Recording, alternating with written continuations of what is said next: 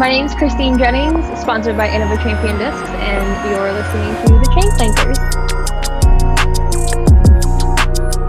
You're listening to the Chain Clankers podcast with your hosts, Quentin Ferris and Horatio Gonzalez. Follow us on Twitter and Instagram at Chain Clankers. What is going on, everyone? Welcome into the Chain Clankers podcast. I'm your host, Quentin Ferris, here as always with Horatio Gonzalez. We got another great episode for you guys today. Hopefully, you enjoyed last episode where we sat down with Innova's own Thomas Gilbert. We're going to stay with Innova this week, and we're talking to Christine Jennings. She won Rookie of the Year last year when she started uh, on tour. She's an up and comer in the sport. She's a great conversation, really great gal. Really loved our talk. And I think there's a lot of value in this episode, like in every single episode. And I think you're going to learn a lot. Horatio, would you like to explain a little bit more of what the listeners can expect to learn in this conversation today? Yeah, this one was a lot of fun, especially if you're a new player or if you have a significant other that you maybe want to introduce to the sport and you're having a hard time, maybe. Just some tips she talks about when she started out and some things to avoid. And then also, maybe if you're in that stage of you're playing advanced tournaments or you're thinking about going pro, or maybe going out to tournaments outside of your region and maybe touring a little bit, but not quite full time she's a great person to listen to because that's kind of where she's at right now. So this one's a little bit different, but a lot of fun, and I think you guys will enjoy it. Let's get to it. Welcome into the Chain Clankers podcast. We're here sitting down with Christine Jennings, an incredible disc golfer, our first lady to come on the podcast. Super wow. excited about yeah. that. So, we're going to have a great discussion today. Christine, how are we doing today? I'm doing well. How are you guys? Fantastic. Glad We're to have you yeah. on the podcast again. Um, super excited for this discussion. Another Innova player. We our last episode we talked to Thomas Gilbert, who's Innova champion. Um, are you just Innova in general, or are you a specific? Uh, I know there's pro champion. I'm under, so it goes star level, champion level, crew. So I'm on the crew level. So I'm under, right under Thomas. Nice, nice. That's awesome. That's awesome to hear. Yeah. Love to hear that. We'll we'll definitely talk a little bit more about that and that experience as we kind of get into the episode. But I kind of want to just kick things off with, you know, how did you first get into disc golf? You know, what was your very first disc golf moment like? Was it just, you know, maybe you and a friend going out trying something new or, you know, how did how did that kind of come about? Yeah, uh, a guy that I was dating previously was playing and I had no idea what disc golf was. It was really funny because I used to live like at a buy a park that had that I would go to that had disc golf baskets, and I never thought about like, oh, what yeah. are those things? And this guy had like a bag with discs in it, and I, he told me what he did, and I'm like, okay. So uh, one day I decided that I was going to go with him, so I went with him, and he like took his whole bag out of his truck and went, and I was like, whoa, whoa, whoa! Like I thought you were going to take one like you get to pick one and you take it and he's like no like i take all of them. And i'm like what? So then he kind of like starts explaining a little bit of like i'm like super curious at this point. I want to know everything. And so he kind of like tells me how different discs do different things and i'm like what in the world? So then it just got me like naturally interested. And you know just i feel like a lot of girls have this where they want to play but they don't want to like embarrass themselves in front of like all yeah. of the guys that they're with so I was one of them and I was pretty timid and you know I didn't really I wanted to play but I didn't want to play to embarrass myself. So it took me a little bit to actually throw a disc, but him and I went out um, like privately on our own and he started teaching me a couple things and I just I mean just like every other, you know, person that started playing and throwing sky hyzers all over the place, but you get super interested and just start getting hooked what did that what did that turn into once you started kind of playing for fun? What was that journey like to where you are now i guess?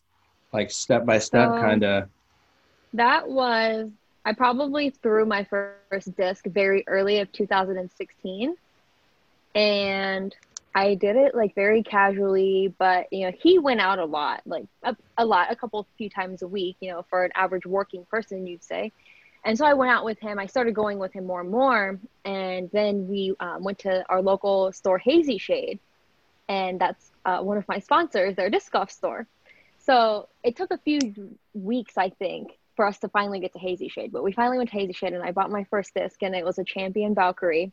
Now thinking back at it, it was probably way too stable for me because it was like yeah. 170 weight and I'm like, what are you doing?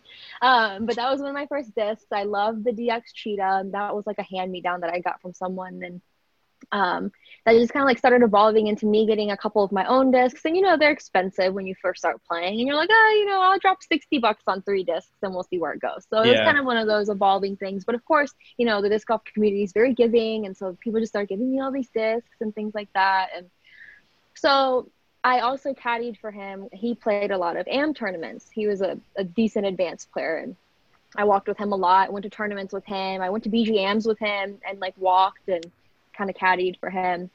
And I'm like, wow, this is really cool. Like you get to like play a tournament and it's super competitive. And I played um, 10 seasons of volleyball and I ran track and cross country when I was in high school. So I was already competitive in nature, kind of athletic. And so it was very interesting to me. And I, I kind of wanted to get into that because I wasn't doing any sports at that time. I was, I don't know, a handful of years out of high school and I wasn't really doing anything. So I want to say very soon after that, about the fall of 2016, so same year, I got my PDGA number and I was still in the, I was in the 800,000. So I wasn't like in the hundred thousands yet, but I got my PDGA number. I played my first tournament, I think around September of that year. And I played in rec. Wow. I played three tournaments that year and I was like really, you know, very local. It, it was probably C tiers yeah. or something, sanctioned events. And I got my rating and I just remember like wanting to be 800 rated. Like at this point, I knew a good amount of like what PDGA was, what the ratings were, and things like that because he was very involved, and I wanted to be very involved. So I had to like know everything.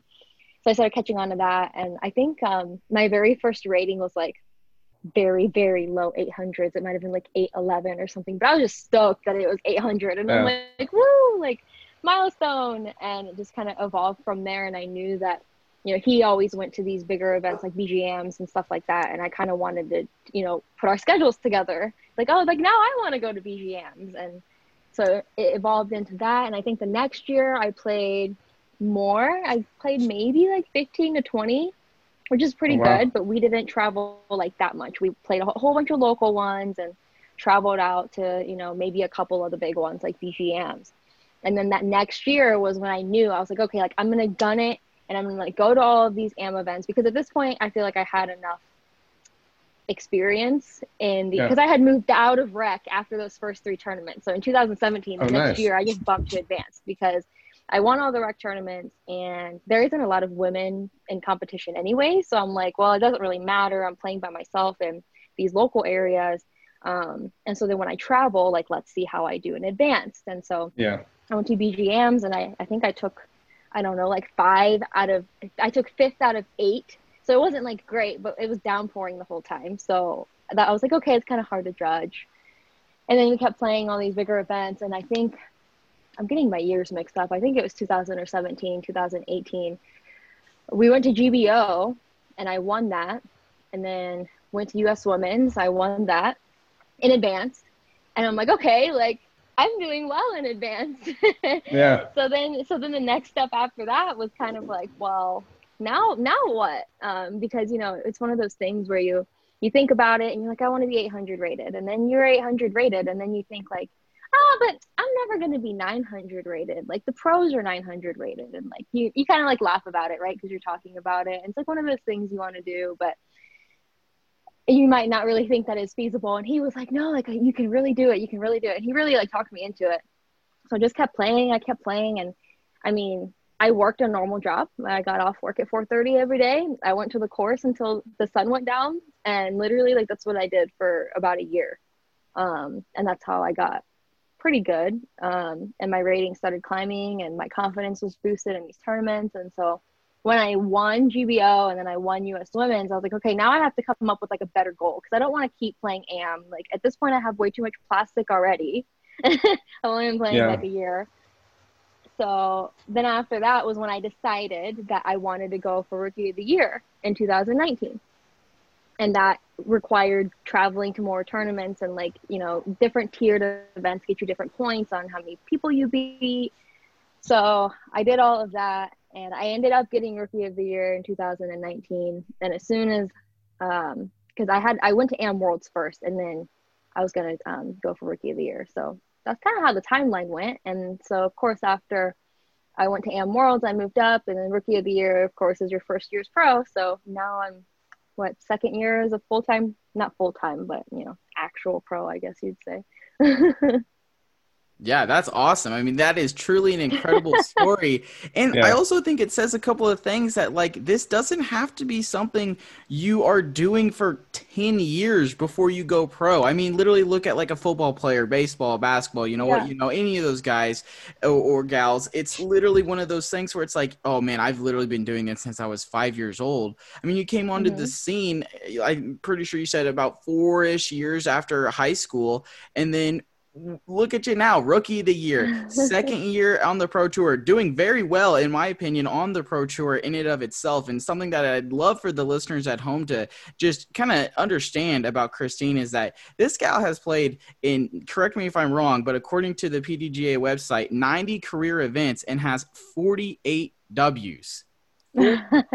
wins yeah. everyone. That means over half the tournament she's entered in, she has taken home that first place trophy. So that's absolutely incredible. And and one thing that I really wanted to touch on that you said at the beginning uh, was, you know, you were kind of timid and you didn't want people to watch. And now I, mm-hmm. I, I, especially know this is how my girlfriend is. Horatio, I know your wife is the same way as well. In that, I mean, we would literally go to a course, be having a great time, and then a group of, as she would say, men are watching. I don't want yeah, to. Yeah. So then we, we, I would just throw the whole, you know, we'd move on. It is yeah. it is. And I, I will ask another question, kind of similar to this here in a second, but the one that I kind of wanted to get to more was, you know, how did you kind of get over that timidness? Was it just kind of, you know, hey, I literally don't care where this disc goes. I don't care if you laugh at me. Like I'm just out here having a good time. I'm trying to get better. You know, like, you know, I guess what would you, you know, tell other girls or even guys who are are scared or timid and, you know, maybe don't want to be laughed at? You know, what would you tell those people, you know, if you're in a situation like that, I guess. Mm-hmm.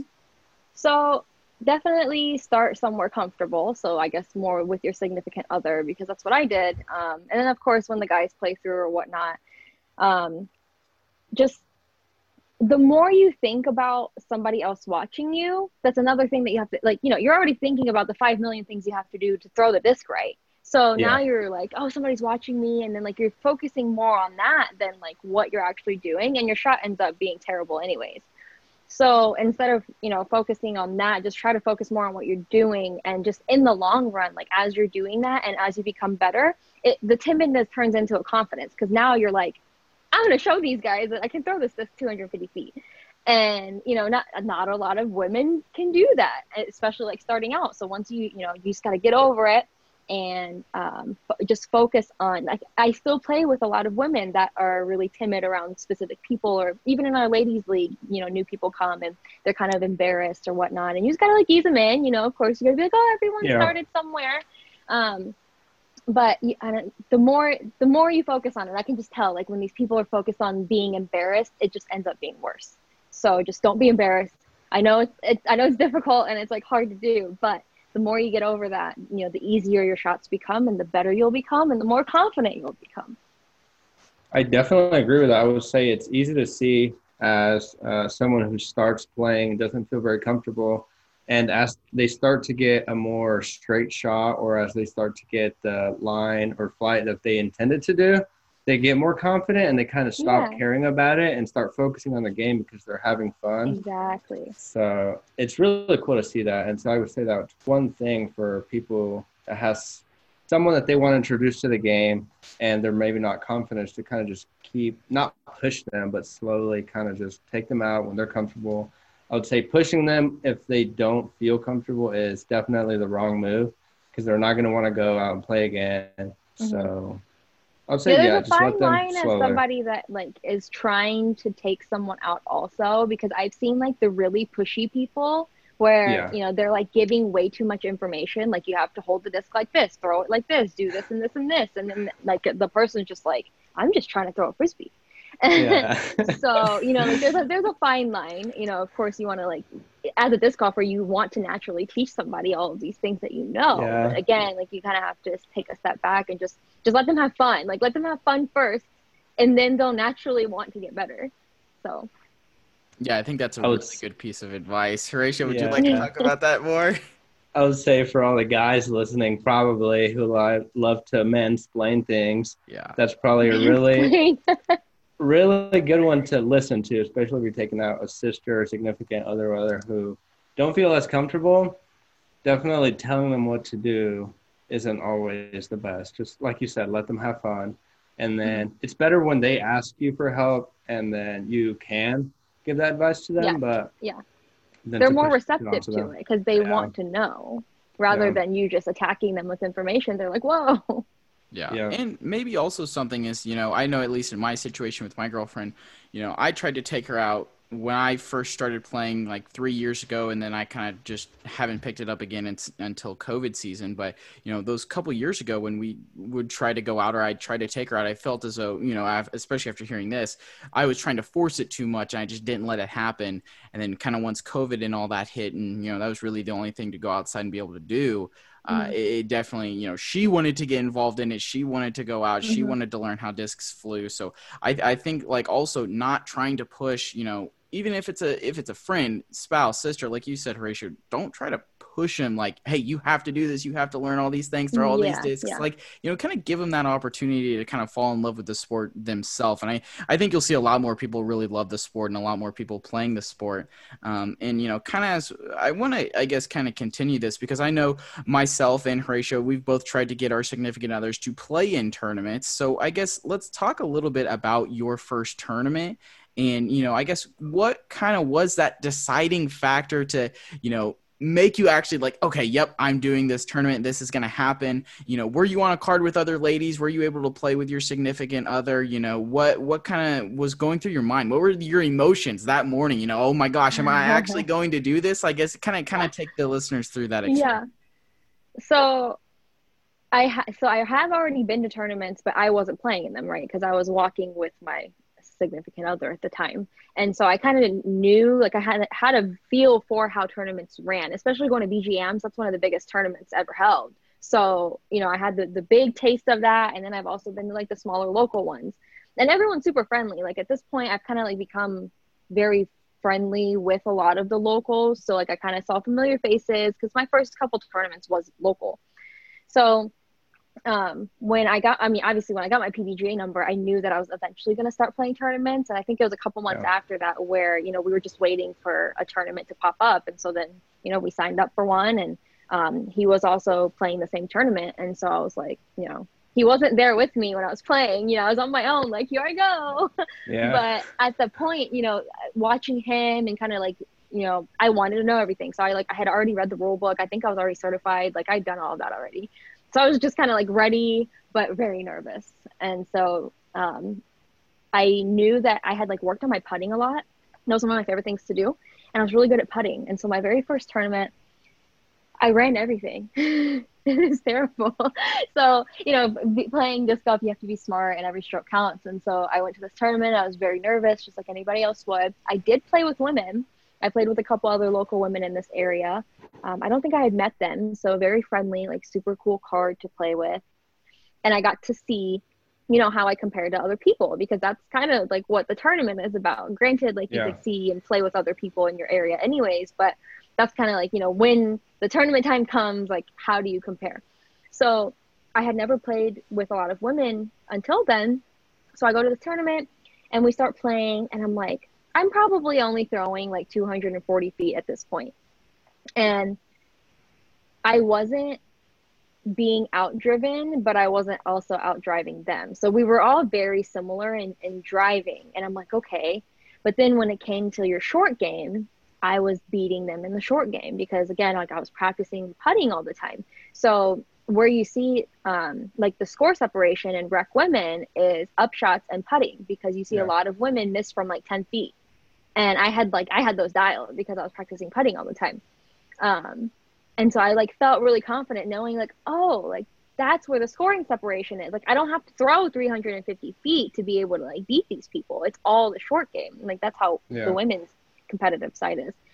And so um, then I was getting a little overconfident and I started like running the 40 footers and the 50 footers because I'm like, oh, it's like right there. Well, then you know you miss it because it's like a tournament, and once you miss it, you're I'm I have a spin putter, so I'm flying past it, and I have like a 30 foot comebacker, and I'm like, oh no, like what did I do?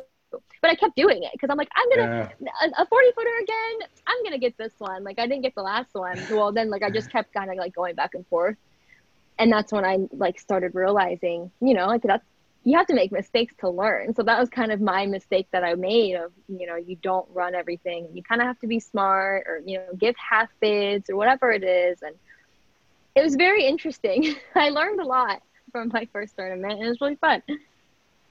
I would say that that's definitely like a newbie person doing tournaments thing to do is like be maybe a little overconfident in yourself, like feeling good, and you do shots that you don't need to do that you're yeah. not really you shouldn't be doing, and then you mess up, and that's the way you learn. I know mm-hmm. we're kind of to a point right now where we're like we're doing tournaments, and sometimes we go out and we play terrible, and it feels like we're just wasting money. Like we're paying money to just play bad, and yeah, yeah. it sucks. But then afterwards, the next day or a few days later after the tournament, I I feel like I am a better player for some reason. Mm-hmm. Like my shots are a little bit better, or I have a different idea of what to do when I'm throwing. So I guess what's one thing with tournaments? Like, do you think you have to be competitive in order to sign up for these tournaments? Um, have that side to want to win, I guess, or do you think they're good even even though you're not going to win or even though you're not going to do great? To do tournaments, sign up for them to help you learn quicker there's I've learned two types of people. There's the the people that want to continue to succeed and continue to be better and those are usually the ones that end up going pro. So myself, I wasn't ever going to be okay with I'm a naturally competitive person. So I wasn't okay with just throwing 240 feet for the rest of my life and yeah. throwing spike hyzers all over the place. You know, I wanted to get better and I wanted to know what I was doing. And so, you know, there's people that are like me and they just want to keep getting better and they'll keep pushing. And so that's all these new people that are coming into the MPO and FPO field. But then there are the local people that are totally content with where they're at. They like to play leagues. They like to drink while they're playing, and that's totally fine. They're totally casual about it. Yeah. And they're not ones that are ever going to go to the pro tour, or they're not going to, you know, want to go to these bigger events. And so i think it's just kind of like you you have to know what you want and know where like how you're gonna do with where you're at if that makes sense. So like you're gonna spend a boatload yeah. of money at bgms but you might have to be okay with not coming home with anything except for the sweet players pack that you're gonna get.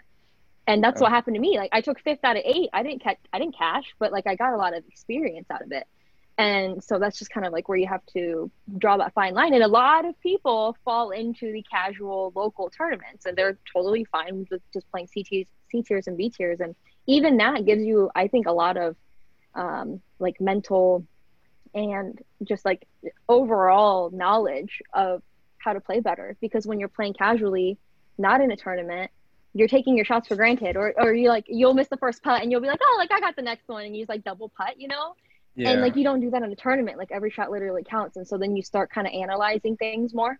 And I think it does make you a better player. But you just have to like know, you know, where your expectations are, especially financially, if you know that you're not gonna, you know, do very well maybe.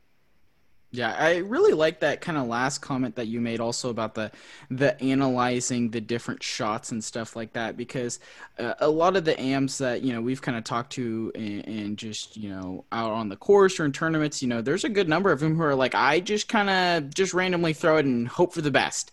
Um, and I definitely know this last tournament that Horatio and I played, our round one and round two that was pretty tough. Okay, we did not did not do well.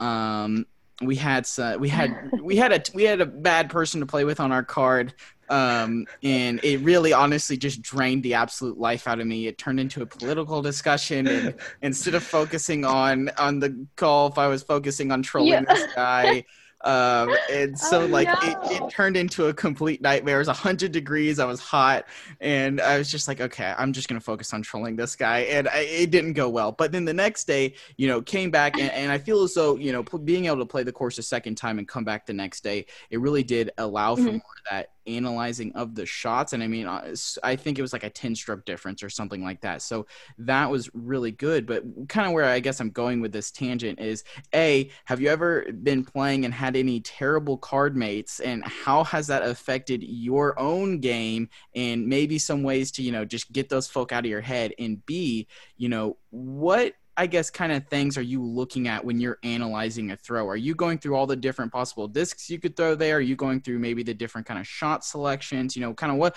what's going through your head when you're kind of thinking about what throw to make? Um, so going back to your first question of have I ever played with anybody so terrible? Um, uh, luckily, no. I've heard a lot of horror stories of people that have like played with, I don't know, like rule Nazis or people that just like want to complain about everything. Um, luckily, I've not been. I have played with some people that I've heard that are like that, but I try to be very easygoing. Like I, I think I've called a foot fault once but you know like i'm not going to sit there and call you on every little tedious thing i'm going to let you do you and i also try to be like very chill on the card like i'll talk to you you can talk to me. I'm not going to be rude to you. I might be throwing bad and be quiet but you know like no- nothing towards you. And like i make that known to the people that i'm playing with. And so i feel like that helps the mood of everyone else and like how they feel about me. No that's what i like to think anyways because i don't like dislike anybody. And i would hope the same for me. But I just try to keep like good good spirits on the card and none none of that negative stuff. I've I've never trolled anybody on Well, that's good. Yeah, that's good. I, it, I mean, this man was one of those guys who he was like, "Oh, look at those idiots with their masks on playing disc golf." I was like, "Guy, come on, this this is not the place." And then he took that and decided he was gonna get all super political about it. And so then anything he would Oh say my was like, "I'm just gonna say the complete opposite and just mess with this guy." I mean, he did throw worse, so I guess that was a W. But So I just should have focused on myself. you did effective.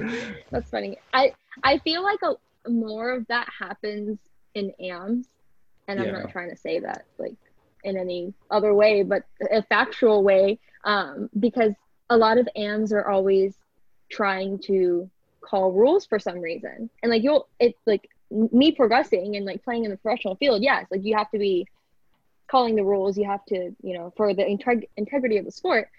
However, like you don't have to call stupid stuff, and I feel like that's what Yeah. AMs try to do is they call stupid stuff, or like you know, it, you might have like your toe must have like just nicked the mini or something like that, but you want to call it foot fault. Like, is it did he really get an advantage from that? You know, like you just have to kind of analyze those things, and I don't know. I hear a lot of funny stories from AMs.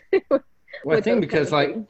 advanced players are more once you move into the pro level, they realize that uh, they're not really playing. It doesn't matter who's on their card. They're not focused on the other players. They're focused on themselves. And if that person's doing a foot fault or whatever, like their game or is probably messed up in other areas, they're going to focus on what they're doing, how their game is, and they're not going to waste their mental space on yeah, someone else. exactly. Yeah, AMs are like too focused on like what everyone else is doing, and then like once you kind of yeah. get out of that and focus on you, that's when yeah, for sure your game gets better. Yeah, and I also But- think like uh, Okay. real quick before we get to the other part of the question, like even like watching the pro tour and like you know. I feel as though maybe sometimes on that AM level, if there's a disc that's kind of close to OB, you know, not uh, maybe it is, maybe it isn't. You'll see a lot of the AMs be like, "Nope, that's OB. I'm getting the stroke on this guy. I'm, uh, you know what I mean?" Where like yeah, yeah, yeah. I think Kevin Jones is an incredible example of somebody who's like, if he can call it in, he's going to call it in for you no Yeah. matter what. Like he'll see like this much of the disc in bounds, and he's like, nope, that's definitely in. Or you know, I feel like a lot Yeah. more. The higher you get, it's like it literally doesn't matter. Like if it's in, it's in. Let's let's just keep Mhm. playing. I don't need you to throw OB for me to win this Right, tournament. or exactly. Yeah, you're not- something like, like that. we're there together, but we're just playing together and like officiating each other, right? We're not there to like fight at each other. We're just playing together. So yeah, exactly. That's a good point. Yeah, that's awesome. And then the second part of that question before we move on. Sorry, sorry, that was a long discussion. I, I know, I definitely know that people at home will want to uh, kind of hear this. Um, what is it about the analyzation of the shots? Be- you know, before you actually release the disc, you know, what are you thinking when it comes to disc selection? What are you thinking mm-hmm. when it comes to, okay, am I going to throw a hyzer here? Should I throw a forearm mm-hmm. shot here? You know, what, you know, should I? What are you looking for? Also, you know, are you looking at a point in the sky? Is it, you know, maybe like a tree or something like that? You know, I mm-hmm. guess kind of just a little bit of a discussion about how you analyze your shot before you let it go, I guess. Yeah. Um, so starting like at the tee pad, um, let's use like a 350 foot backhand hyzer, for example. I'm a right handed person. I only throw like 320 feet max distance, like full flex. So if I'm throwing like a straight shot in the woods, it's probably only going like 300 feet because I can't get that full flex.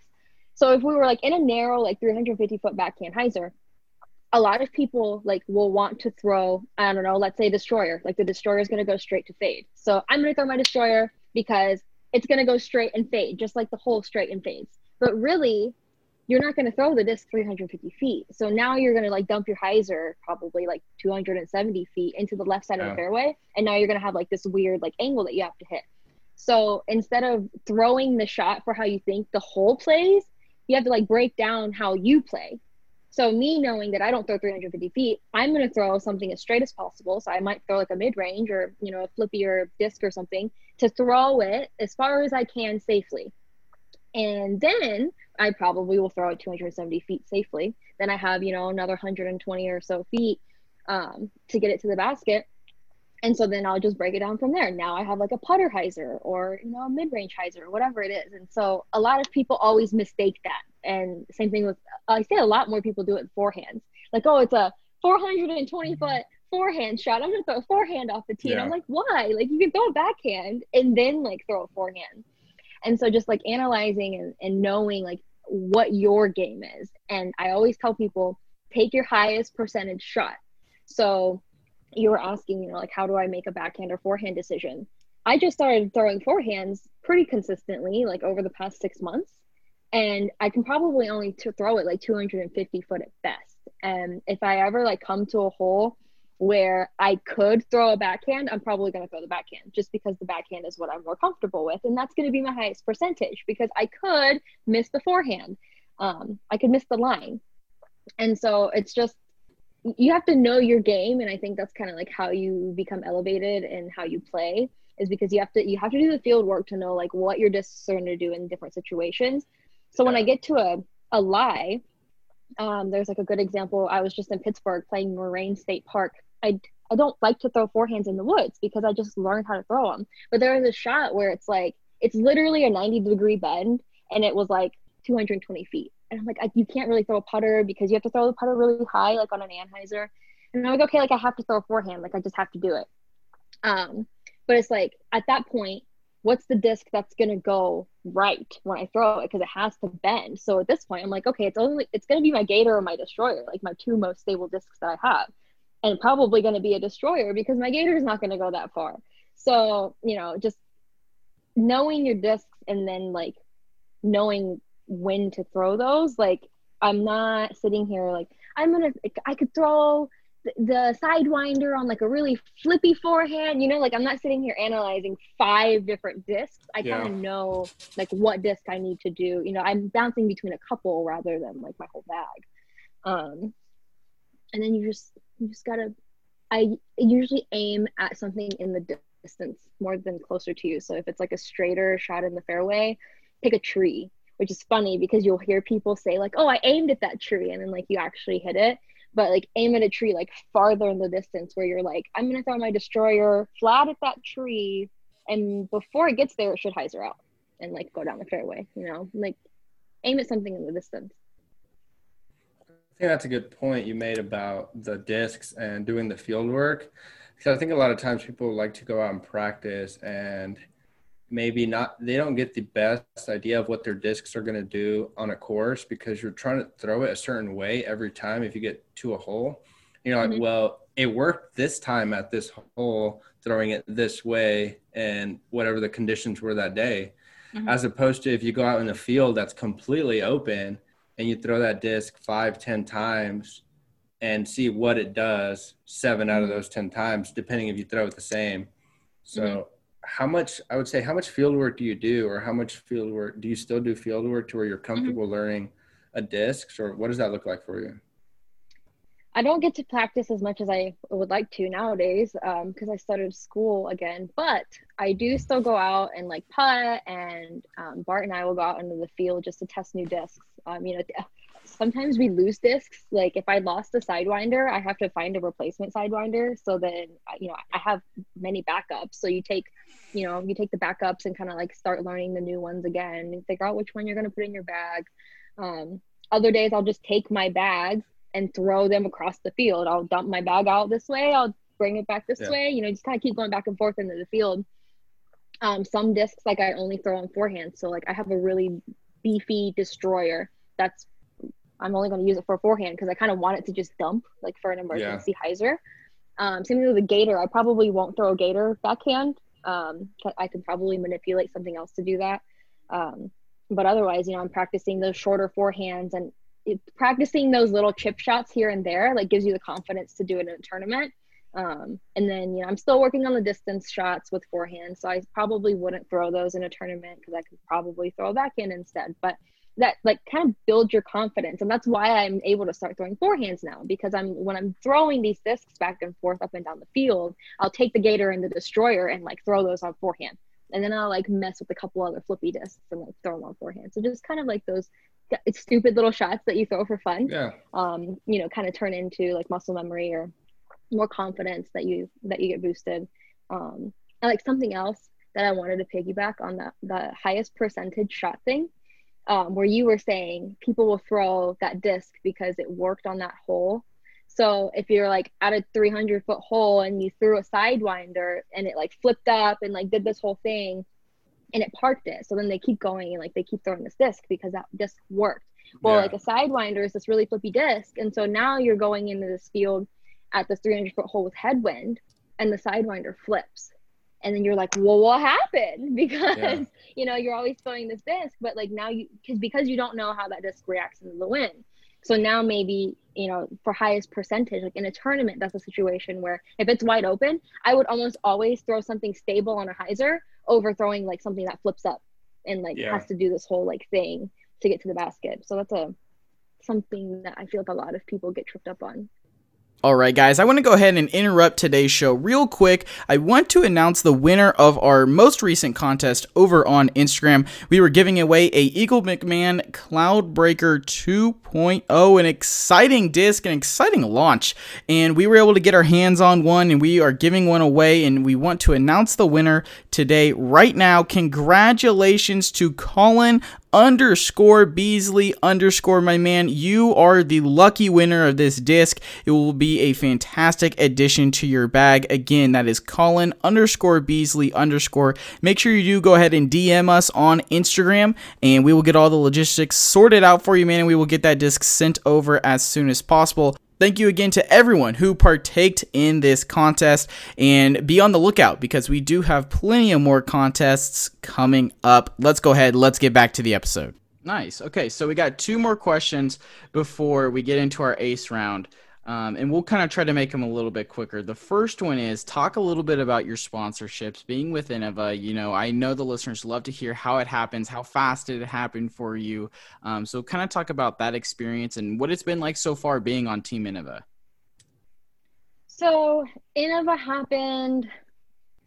Oh, I told you I'm really bad with years. I think it happened in 2017. This is my third year. Yeah.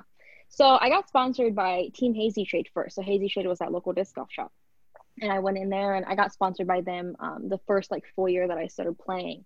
Um, very thankful for them. And so then being on that team kind of like helped me um, get more involved because I felt more comfortable with the team. And so we would do team outings or, you know, go play team fundraisers or stuff like that. So we were just kind of like getting acclimated. And so then I would become more involved in the ladies league and then play like other leagues. And so I was just getting more comfortable and that was like a really good foot in the door for me to like be more friendly with the community. And so that gave me the confidence and kind of a good background to go to Innova and say, hey, like I'm doing all these things for the community. I'm really involved. Also, you know, I'm really wanting to start playing all these tournaments. What's up? so they came back um, earlier that year. I think it was like February of 2017. Um, and I got sponsored, and that was really, I guess, like nerve wracking and exciting at the same time because Jonathan Poole called me, and Jonathan Poole's the team manager, and I knew that, and I was like, oh my god, Jonathan Poole's calling me. Like, what do I say? I have to be. It's like a job interview. Yeah. yeah. but he's like this really chill guy and like super lax, and you know, just kind of asking like what my aspirations and my goals are. So I talked to him about that, and um, I don't want to say like a couple weeks after that, it was when I got an email and got the contract, and I'm like, I'm on Team Innova, and it was so cool. Um, you know, they give you this order sheet where I can like order my allotment discs, and so I got my first allotment, and like they had the little team wings on them, and like that was the most exciting thing ever. that's and awesome. so yeah, that's that was like the start of how I got sponsored. Yeah, that's so cool. That's really awesome. Love hearing that. And I think it's coming from the right place first. It's coming from a place of I want to help the community. I want to grow the disc golf community. You know, look at what I've done to help build the community, not just give me Mm-hmm. free discs, give me free money, you know, those kinds of things. yeah. So I, I think that's really good. And then the final question we've got before we get into the ace round is let's talk about your YouTube channel a little bit. Um, Oh, we've seen you put out a little bit of content and not not so much recently but that that's perfectly fine. So let's talk a little bit about it. What i guess kind of ideas do you have for that channel going forward? Where can people subscribe to you over at it you know what and also like just coming up with disc golf content in the first place? Like what I guess Mhm. does it take to come up with the content for your videos? You know, do you sit down with your significant other now and just have those, you know, I guess kind of discussions of like, hey, maybe these are some videos that we should try to do, or you know, I guess kind of kind of take us through that process. Yeah, um, for myself, I started content with Instagram, um, and so that that was just kind of generally, I'm gonna throw this shot. Hey, friend, like, can you record me real quick? I it started kind of with like a form check. I just wanted to check my form, but then Yeah. I started posting like my, um, not my results, kind of like my progress, and people started following me, and so I'm like, oh, okay, like I'm gonna keep posting, and so that's kind of how like that started, and then people start asking questions. And that's where the content idea came from for youtube because a lot of people ask the same questions especially me being a female people are like you know how do i get my girlfriend involved? Or what disc should i get my girlfriend to throw? And that's i think one of my very first videos is how to get like a beginner's guide or how to get your girlfriend to start playing disc golf. Um, and i talked about that kind of stuff and touched on like the first things that we said where we're like don't push your girlfriend too hard. Yeah. um, and then um, that kind of just came with more like it just keeps rolling into each other. So that video came with questions on now what discs should my girlfriend throw? So then i made a video of disc selection for beginners and women. And then people are like oh how do you get rid of tournament jitters? So then like i made a tournament video. So it's a lot of like just feedback rather than me Yeah. coming up with ideas.